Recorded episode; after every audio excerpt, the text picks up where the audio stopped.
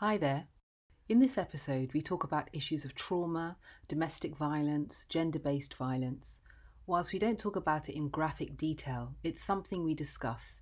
So if this is a sensitive or difficult area for you, I don't want this to be triggering in any way. So I'm just giving you a heads up before we proceed. Okay, let's start the show.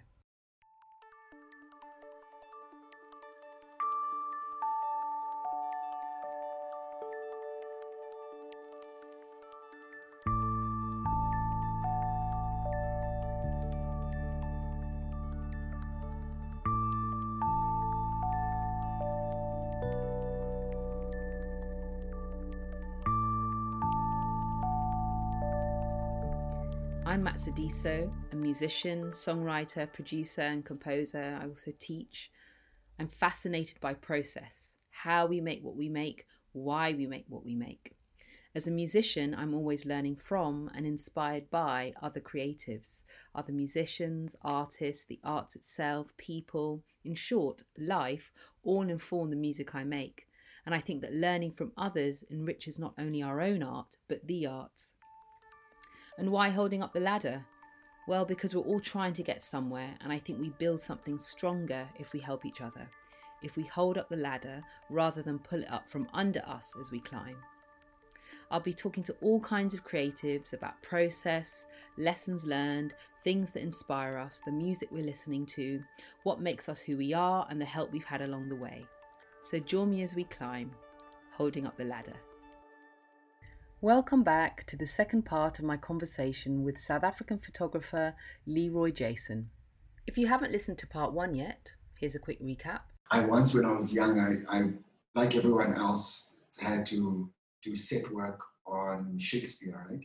Mm-hmm. And I realized that Shakespeare's characters were ordinary men that he just gave power to, you know. So I realized that when I photograph my subjects, I need to make sure that they are, they need to see themselves as powerful in order for my viewers to want to nitpick who they are as, as an individual and also just recognize God in, in them. It's worth taking a listen so you get a sense of Leroy, his work, his values, and how we ended up having our meandering conversation Meandering, not in the sense of being directionless, but more in the sense of the kind of conversations you have with someone when you go for a long walk or at a long dinner when wine is flowing and you're moving from subject to subject. I've also shamelessly added my own music in this episode, but I promise there is a context to it. In part one, I tried to get Leroy to tell me the music he's listening to. I did the same in this episode, but to be honest, I never did manage to pin him down. What music are you listening to right now? Um, right now, I'm listening to a lot of R and B because I've just come out of a breakup. R and B to make you feel good. R and B. I mean, also just like to put a lot of things in context. I mean, nowadays R and B versus the golden oldies is two different R and B. Like now, uh, the R and B today kind of is very it's soothing, it's soul soothing in the sense that it's about self preservation, you know, instead of trying to get your lover back or, you know, it's more about like saving one's soul than versus trying to save another, you know? Yeah. It's unlike, okay, give me an example of some of the current R&B that you're listening to that's like that. Uh, SZA. SZA, okay, yeah, yeah. yeah. Uh, like Jhené. Um, oh, Jhené Aiko. Aiko. Um, there's a, there's a bunch of artists like like this. I mean, there's um, uh, Elaine, which is South African, but but now that you say that you're a musician, have you ever have you ever tried using images to inform your songs? Sorry, I know I'm not meant to ask questions, but no, you can't. Well, I mean, I only the way I write is by seeing. So I usually uh, I will have some images in my head and then I'll write from them and as I'm writing I have a whole visual in my head a whole story going on and that's how I write or sometimes like the most recent thing that I released I watched a film called Loving, about this American interracial couple in America. And the film moved me. It's, it's a Jeff Nichols film called Loving. And it moved me so much that I just wrote a, a song about it. I'm scared, she said wanted to say, but instead he wiped away the tears from her face. With the other hand, he wiped away his own. What if it only has weight when it's fought for? What if it needs to be won? What if the weight must come to test the depths of the root? What if quietness isn't doubt? What if quietness? Is resolute.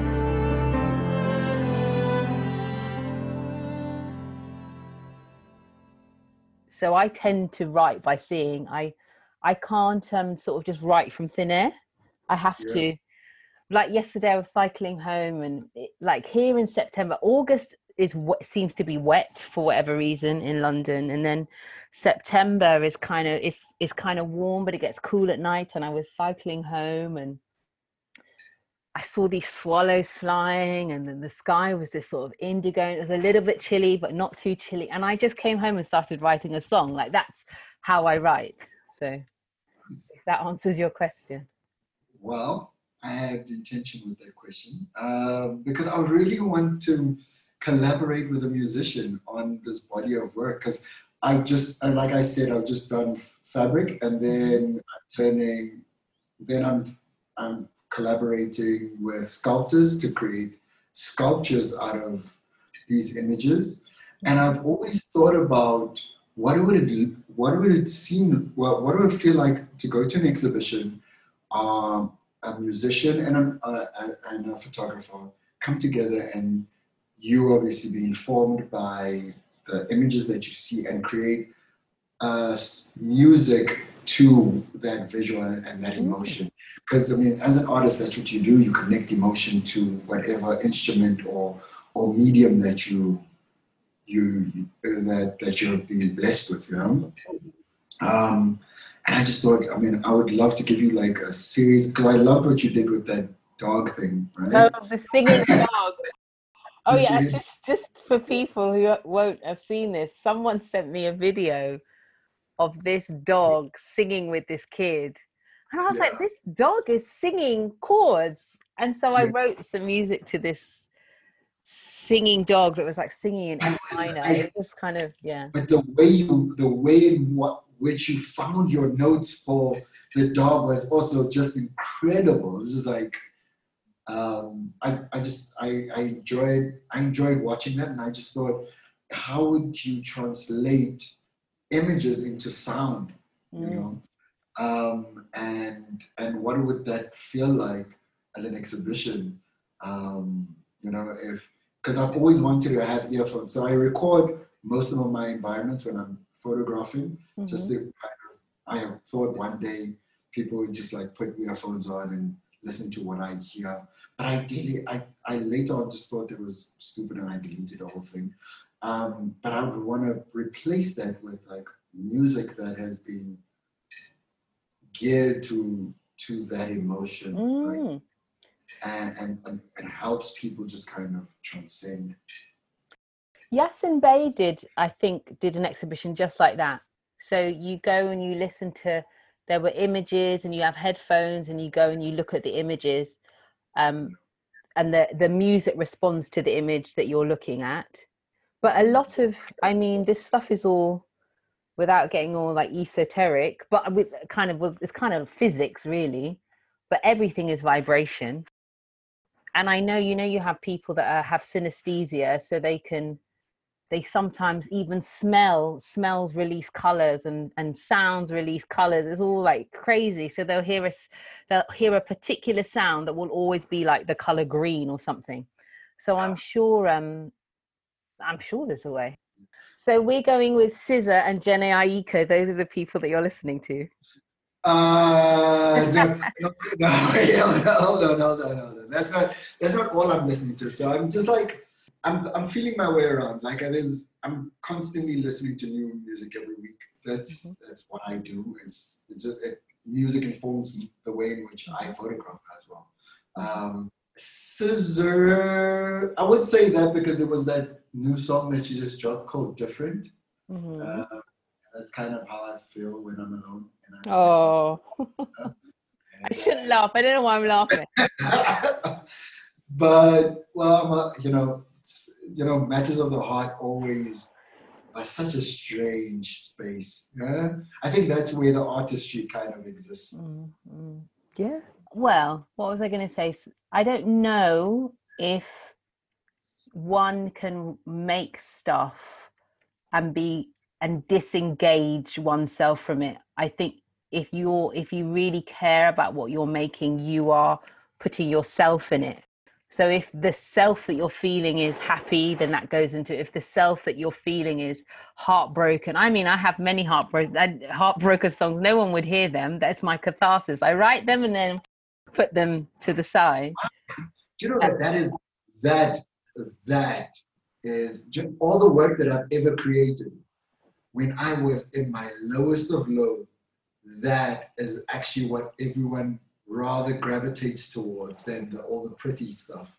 You know, we always try, especially as photographers, we always try and recreate the same thing that we just already shot. Mm-hmm. Like we have this problem where you shoot something once and then you just try and recreate it constantly, but you already had it in the first frame, mm-hmm. but then you just still keep clicking and you should stop clicking. But yeah, and um, and then I realized the more honest you are as an artist, the more people relate to that. Mm. Mm. You know, I think that's true. I mean, I mean that is my theory about why Adele is so successful. Successful is because she is the one of the most honest artists around. She just sings what she, what she feels. You mm. know, that song "Hello" had over a billion views. There is something that she she knows how to do where you feel like, and I've heard other people say this, whether or not you like her music, I think they're separate things. That you can love her music or not love her music, but you can't say she's not honest. I, I don't understand. I would love to hear the stuff that you try to discard because oh, no one will hear it. You, I know you also don't want to be typecast as an artist to kind of create because sometimes you know even with photography, it's it, it was something that you can't deny. Some things that God has given you, uh-huh. and in order for you to fulfill your your artistry correctly. If that's the subject matter, then yeah, it is the subject matter for that time. It doesn't have to be mm-hmm. like. I mean, ideally, it's uh, it's the fact that people can just find they find themselves in that emotion, but they can never really verbalize it or mm-hmm. yeah. put it in a song.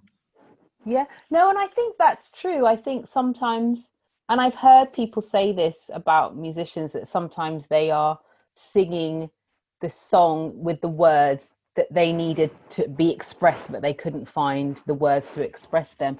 But I, I mean, it's funny. I, I don't subscribe to that thing of like they often say, you know, musicians when they're like depressed, that's when they write their best stuff. I I don't fun. I need to be at peace and feel well in myself to create. So if I'm distressed, I start obviously I like I might write to let it out, but I don't think it's good work. Who's the judge of that? Me. You know, it's my music. I know, right? So, so I could never choose. I could never choose my own images. Do you know the stuff that, like, if I show you, if I take photos of you and I give you the, the images that I particularly think are uh-huh. great and the ones that I should be discarded, uh, nine out of ten times you would probably want to choose that versus what I've given you. Yeah. Because you're so emotionally attached to something Absolutely. that you don't see the value in what has been created. And sometimes that's why I said, who is the judge of that? You should maybe give it to someone else to judge. And and so here's here I, I agree. I think they work in tandem. So I think when you make something, the moment you put it out there, it doesn't belong to you anymore and it's why I actually heard because I actually a friend of my mum's she's an artist she was we were talking about you know the meaning of songs or something she says she doesn't like to know she doesn't want the artist to tell her what the song means because she likes to find her own meaning from it So I rarely now, and all my songs, I know the root of them, like why I wrote it, who was who it was for, what it was about. And for the most part, like except like I say, the, the one about loving, because it was so specific, I don't now say I don't give the details because I actually realize when you release something, it's up to the listener or the viewer or the person experiencing it to you know enjoy it or not enjoy it however they want. I don't want to tell you how you must experience my work. However i do have the the the choice and the free will to say Uh, this bit is for me. Like i have some songs that are so personal that i'm like i don't know if i should release this because it's so like you're you're you're going to learn who i really am and i'm not sure that that is something everybody needs to know. However sometimes so i think you know that's but however maybe a few people are. So i, I mean look this is my choice. I i, I don't know but i, I think what at the end sorry go for it. No no. I i want I want you to finish because I want. No, no, no. So I was going to say, so for example, your photograph, if you were going to take 10 photos of me, for example, I wouldn't want to be, and it's for your exhibition or it's for your work. I feel like you're the one that decides which of the pictures you want to use, not me. Even if I say like something else, if, however, you have taken the pictures of me for a project of mine, then I feel like there should be maybe some compromise where we meet in the middle where I'm like, well, actually, I prefer this one. But if it's your stuff, I think you're the one that should decide. So, what what is what is the big fear of exposing one's true self? I would say I don't I do not believe you can have 300 best friends. I think you have three very very close let's say three three close people that really know you right? I don't there is some there's some work there's some stuff that i've written that maybe i'll show three people. I'm not going to show 300 people. That's just my right because i don't i don't write. I try and be authentic in everything that i'm making. I have to i have to feel it. And that doesn't mean like i, I write music for other people or for other projects that aren't about me per se but they're still authentic but i think if i'm like writing some of the songs that i've written i mean uh, i've written i wrote one song i will wait that is like a poem and it's very personal and people seem to really respond to it because it's terribly romantic but it's still not as deep as some of the other ones I've written. I'm like, nah, only a small group of people because I, I don't believe everybody has the right to experience you intimately. I don't. I think only people that are safe get to do that. And that's my, you know, that's my thought. Um, I don't, I mean, what about you? Do you feel like. But, but, you know, there's, there is the association of what you've created, mm-hmm. the physical you yes. Like yeah. every day. Um, sometimes I also don't understand what what I'm trying to understand is which you haven't answered when I said to you, what is the why? why, why what? Why, why do you why do you feel like you should limit the work that comes through you uh-huh to three people. I understand how you're. I mean, you could have three friends, if not even not no friends. Mm. You know? um, but the work that you produce um, could assist. Because the thing is, you don't realize that the, the work you produce as an artist actually helps and can help somebody else. Just the mere mm-hmm. fact that they understand that there's somebody out there in this world that feels exactly how I feel, but I, I just don't know how to express it. You know, if you see it from that perspective, I understand you being friends with three people and.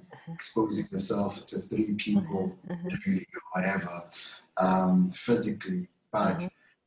the words and or the melody or the uh, composition that you put out there is a is something that yes, it might people you know, people don't really care about you exposing yourself, if mm-hmm. you put it bluntly. Uh, you would expose yourself, but no one will ever remember it as you can't be too too attached to the idea that you're exposing yourself and they'll remember you for that. well, the world forgets. The world forgets, and then there's something else to worry about tomorrow. You know. Yeah. Uh, but but what, whatever your contribution was drove the the, the, the thought uh-huh. or that, that thinking process in a certain direction. That's why one hit wonders are important for a whole genre of music because it changes the course of, yeah. of a style of, of thinking, you know. I, I think what you're saying is really interesting. And I I think it's up to people to decide because whilst no one will know, I'll know. You know, know what right? I mean? And, and I'll know. That's my frustration. My, my father's like this, right? He's sitting with archives that I'm just like, why are you, why are you hiding this from the world? What I mean, what was the point of in taking it then? Why, why would God give you such an amazing opportunity, mm. and and you would want to, you would want to be selfish and instead of sharing your this this gift which was never meant for you in the first place. Uh-huh. Um, you know, and and that's the same reason why I think you know I was having a discussion with a friend of mine where where you realize when when, when you have discussions with God and God could have placed this gift in anybody else. They, God chose you for that, you know, and, and and it's it's also your birthright to make sure that it's not about you. Because my dad to always put a price tag to the work. He's like, now that shit has to be like this much in order for me to actually ever expose my these images. And, and for me, I'm just like, but you know what? Li- what will live forever? Because he's also very big on immortalizing himself. Like he wants uh-huh. to wants to live forever. And how do you choose to do that by hiding all of your treasures? I like I say, I hear you, but I, I think, and I I really think it's a personal thing, and you have to know your why because I, I I believe gifts are meant to be shared, but not everything is. I, I just don't I don't think so. And I think you can share and your gift can be experienced by people, understanding that once it's out there, like I said, it's not yours anymore. True. Um, but you still I, I believe in in creating safe spaces for yourself, whatever that looks like, because there are some people that are very free to share themselves and they're so so so open and they share everything um, and other people aren't. And I think, I, I think that's that's your choice. I mean, I, I, and for me, it's not. I mean, it's interesting what your dad says. In many ways, I suppose your dad, you know, bearing in mind the era that he was in, the work that he was making, that really is speaking to history and it's speaking to how a country was through his eyes. I can understand his desire, I guess, to immortalize his work, but I don't I don't have that need. I, I don't feel like um it's it's it's actually quite weird for me because I trained as a lawyer, so my des- and I'm actually yeah a human rights lawyer, and I'm actually quite a kind of an introvert. I I don't performing is a funny thing for me. I don't love being on stage. Um, it kind of like I see artists where I'm like that person is a performer, my favorite thing is to make like my favorite part of the musical process is actually writing songs and i'm just where you have something you have nothing and then you make something with it. Like this thing that you have in your head that you hear in your head you make something. You're like oh it's a song now. And then like i was recently with my band and we were making some music and to hear the stuff that i have in my head being played i was almost weeping. Not because i was like this is so amazing. It wasn't wasn't like that sort of thing it was that you can have something inside that other people are interpreting back to you and they're interpreting back to you what you heard and that just blew my mind but i don't feel this need for like to be known or all of that like if if it were possible to just make stuff and nobody knew like I kind of like Sia does when she was wearing that wig with a thing and nobody saw. Know the singer Sia, and she had that wig and nobody saw her face. But yeah, I don't know. Like I say, I think you you have to know what you're comfortable with and why you want to do it. bear in mind so like even as a photographer you have your images but you although you are in the image you are not in the image you know obviously we've just spent how long talking about your work obviously your values are transmuted or translated into these images but it's not like thousands of self portraits of leroy jason like you know what i mean yeah. I think that's the uh, great thing. I think that's the one thing that I you caught me there because I don't I don't want my face to be my work. I need my work to be my work. You know? And I think with musicians, they it's unfortunate that you know they have to use their faces to sell their work. But and that's and that's why I was I was purely just speaking about the message behind your work. Um, yeah. not, not necessarily how famous it is, but but just putting those like really heartfelt moments just mm. out into the universe. I know it's it's a tough because I remember I remember my first four exhibitions that I ever did. It really did feel like that because I was I'm an introvert and I just recently not recently but I've learned to become an extrovert based on being at events and photographing and I had to like speak to random people and just like be energetic and choose small was when you like small talk to kind of keep yeah, things going, yeah. which I hate. Um, but when I did that exhibition, I just I felt exposed. I felt like all of me is just being criticized and and unpacked, and people would see the fact that I'm not learned in this, and I'm taking a chance, or like I'm not a you know um, I've got all these weaknesses that that come with. It. Then I just thought, you know, this work that I created wasn't wasn't uh, to boost my ego. It wasn't for my mm. selfish pleasure of feeling great about myself. It was work that I needed to do uh, to make other people feel like they're okay, mm. that are accepted, that what is happening in their surroundings is not right, and they can start speaking about them. Mm. Uh, because the thing is, our society needs healing, and mm. and when we are in that darkest moment, hungry for healing and producing that work, that's what people associate themselves mm. with. That's what they they find themselves related to.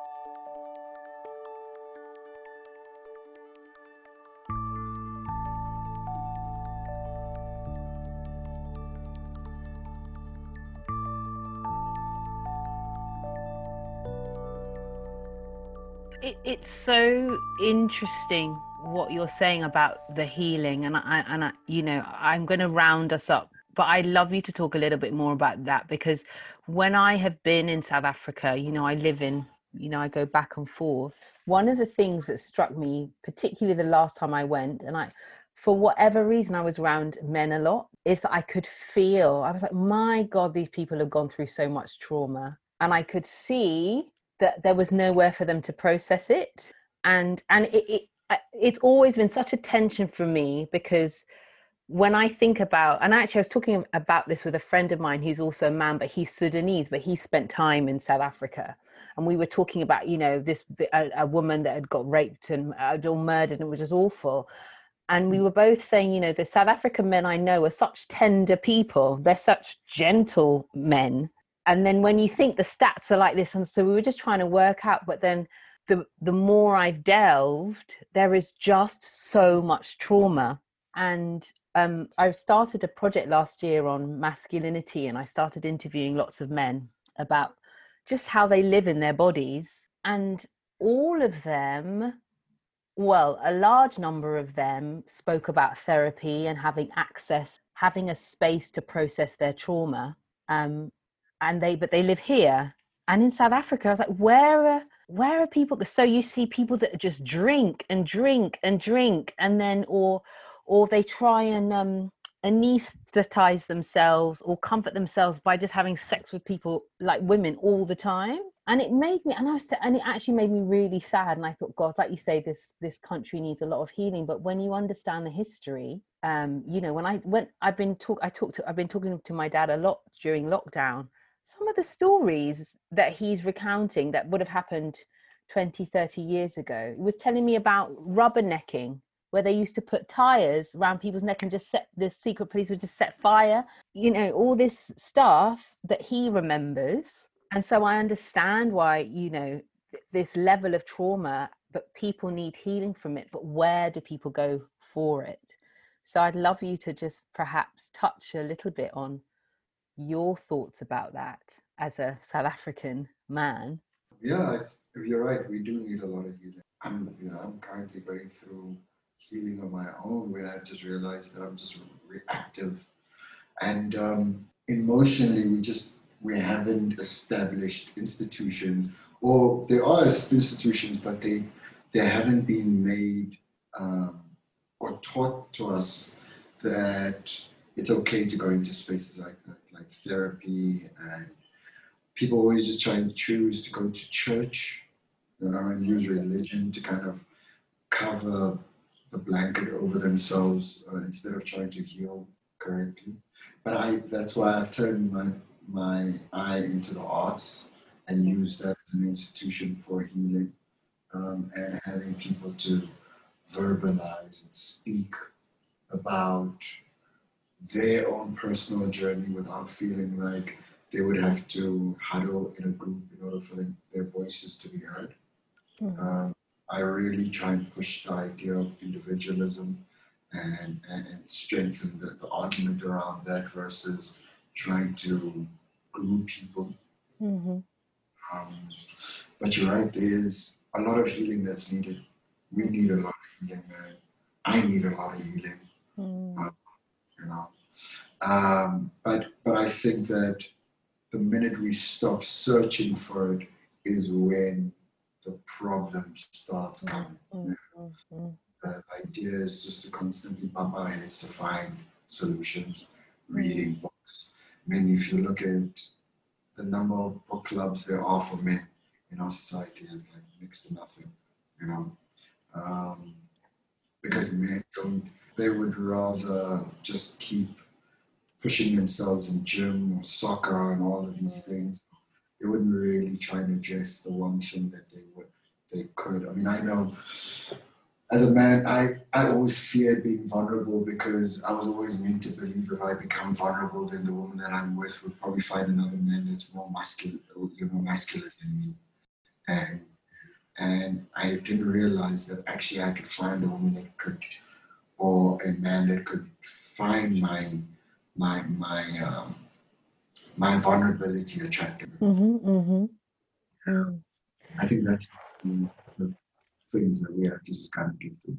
Yeah, and you know, I think I was talking in in my in the last season of the podcast. I was talking to a woman who works in women's activist spaces, and she talks a lot about creating safe spaces for women to heal and to not keep having to re-heal like you get wounded and you have to re-heal and then just the trauma keeps getting triggered.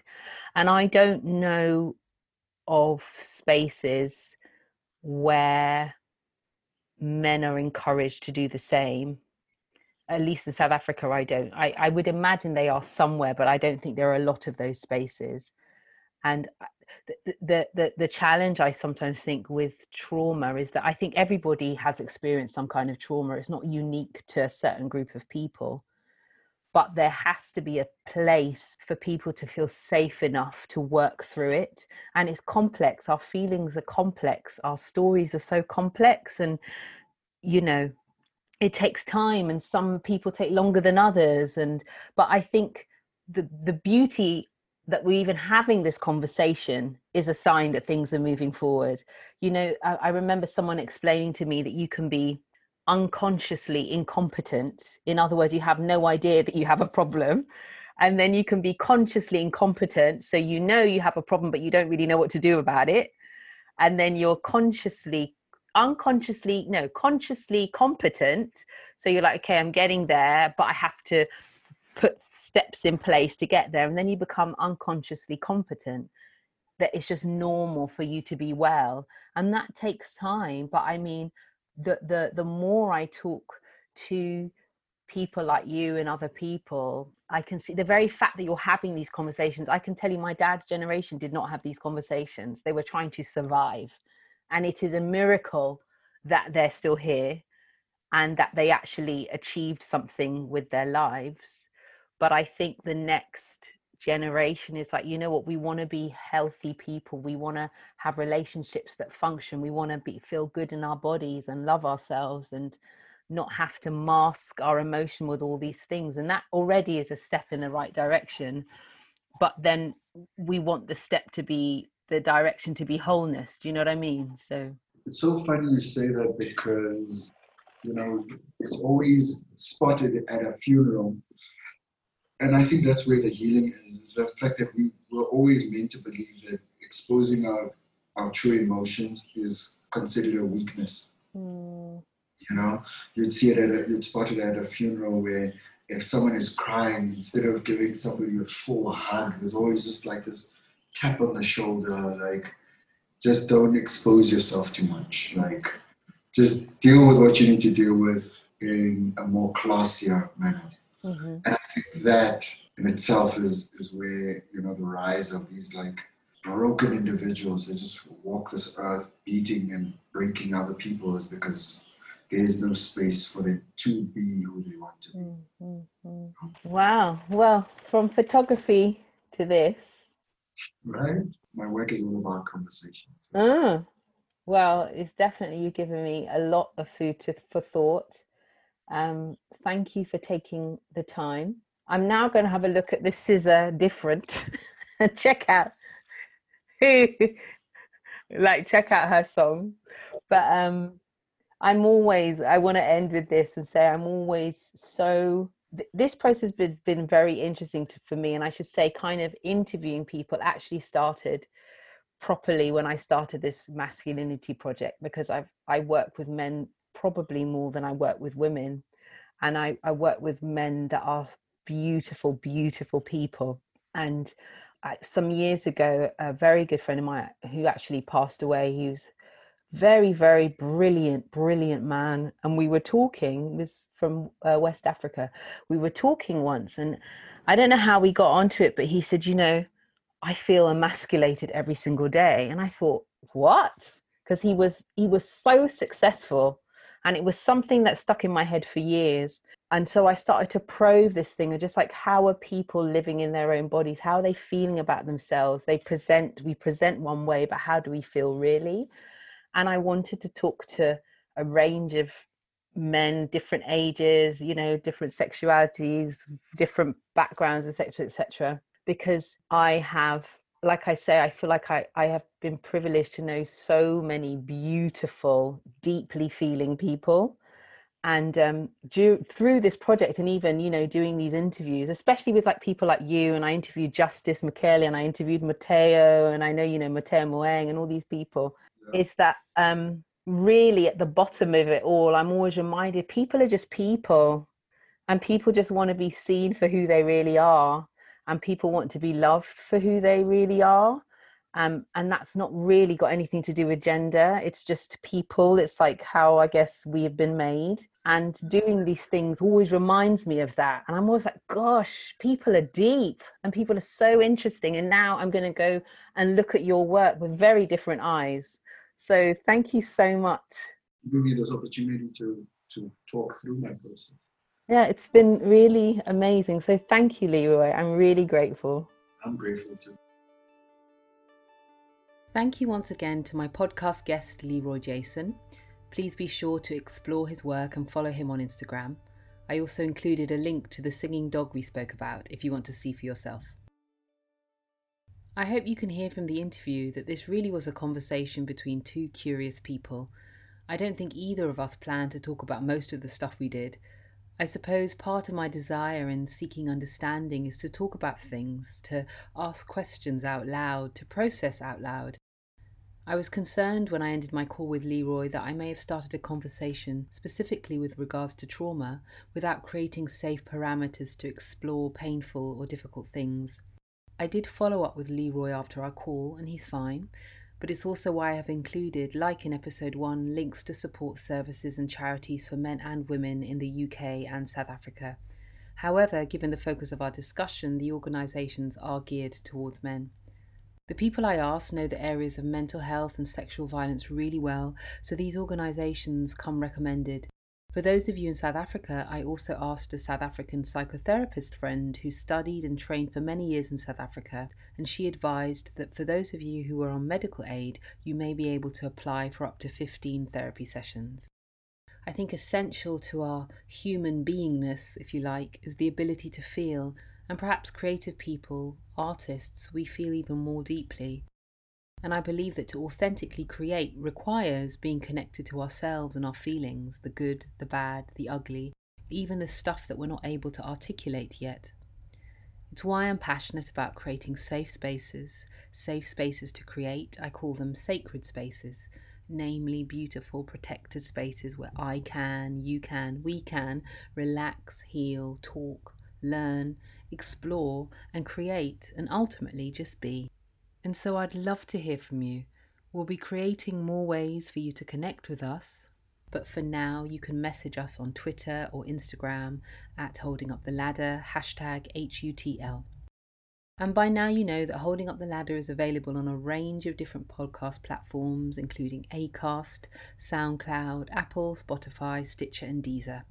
Please share, like, subscribe to the podcast, and leave those comments that I was telling you about. And you can also donate to the podcast. Thank you so much to those of you who have done so already. Just click the link below. And I'm really excited to tell you about my guest next week. We'll be heading to northern Canada, where I'm speaking to a real musical hero of mine, songwriter and musician Pura Fé. I got tired of singing um, uh, jingles and, and just doing all that or that studio work was i mean it was good and it paid me some mm-hmm. but i wanted to jump into music like yeah. creating mm-hmm. and one day i just started playing piano mm-hmm. and i didn't even know i could play i just wow. started playing so um and it's the same with the guitar i had no idea how to play i just picked it up and just started playing until next time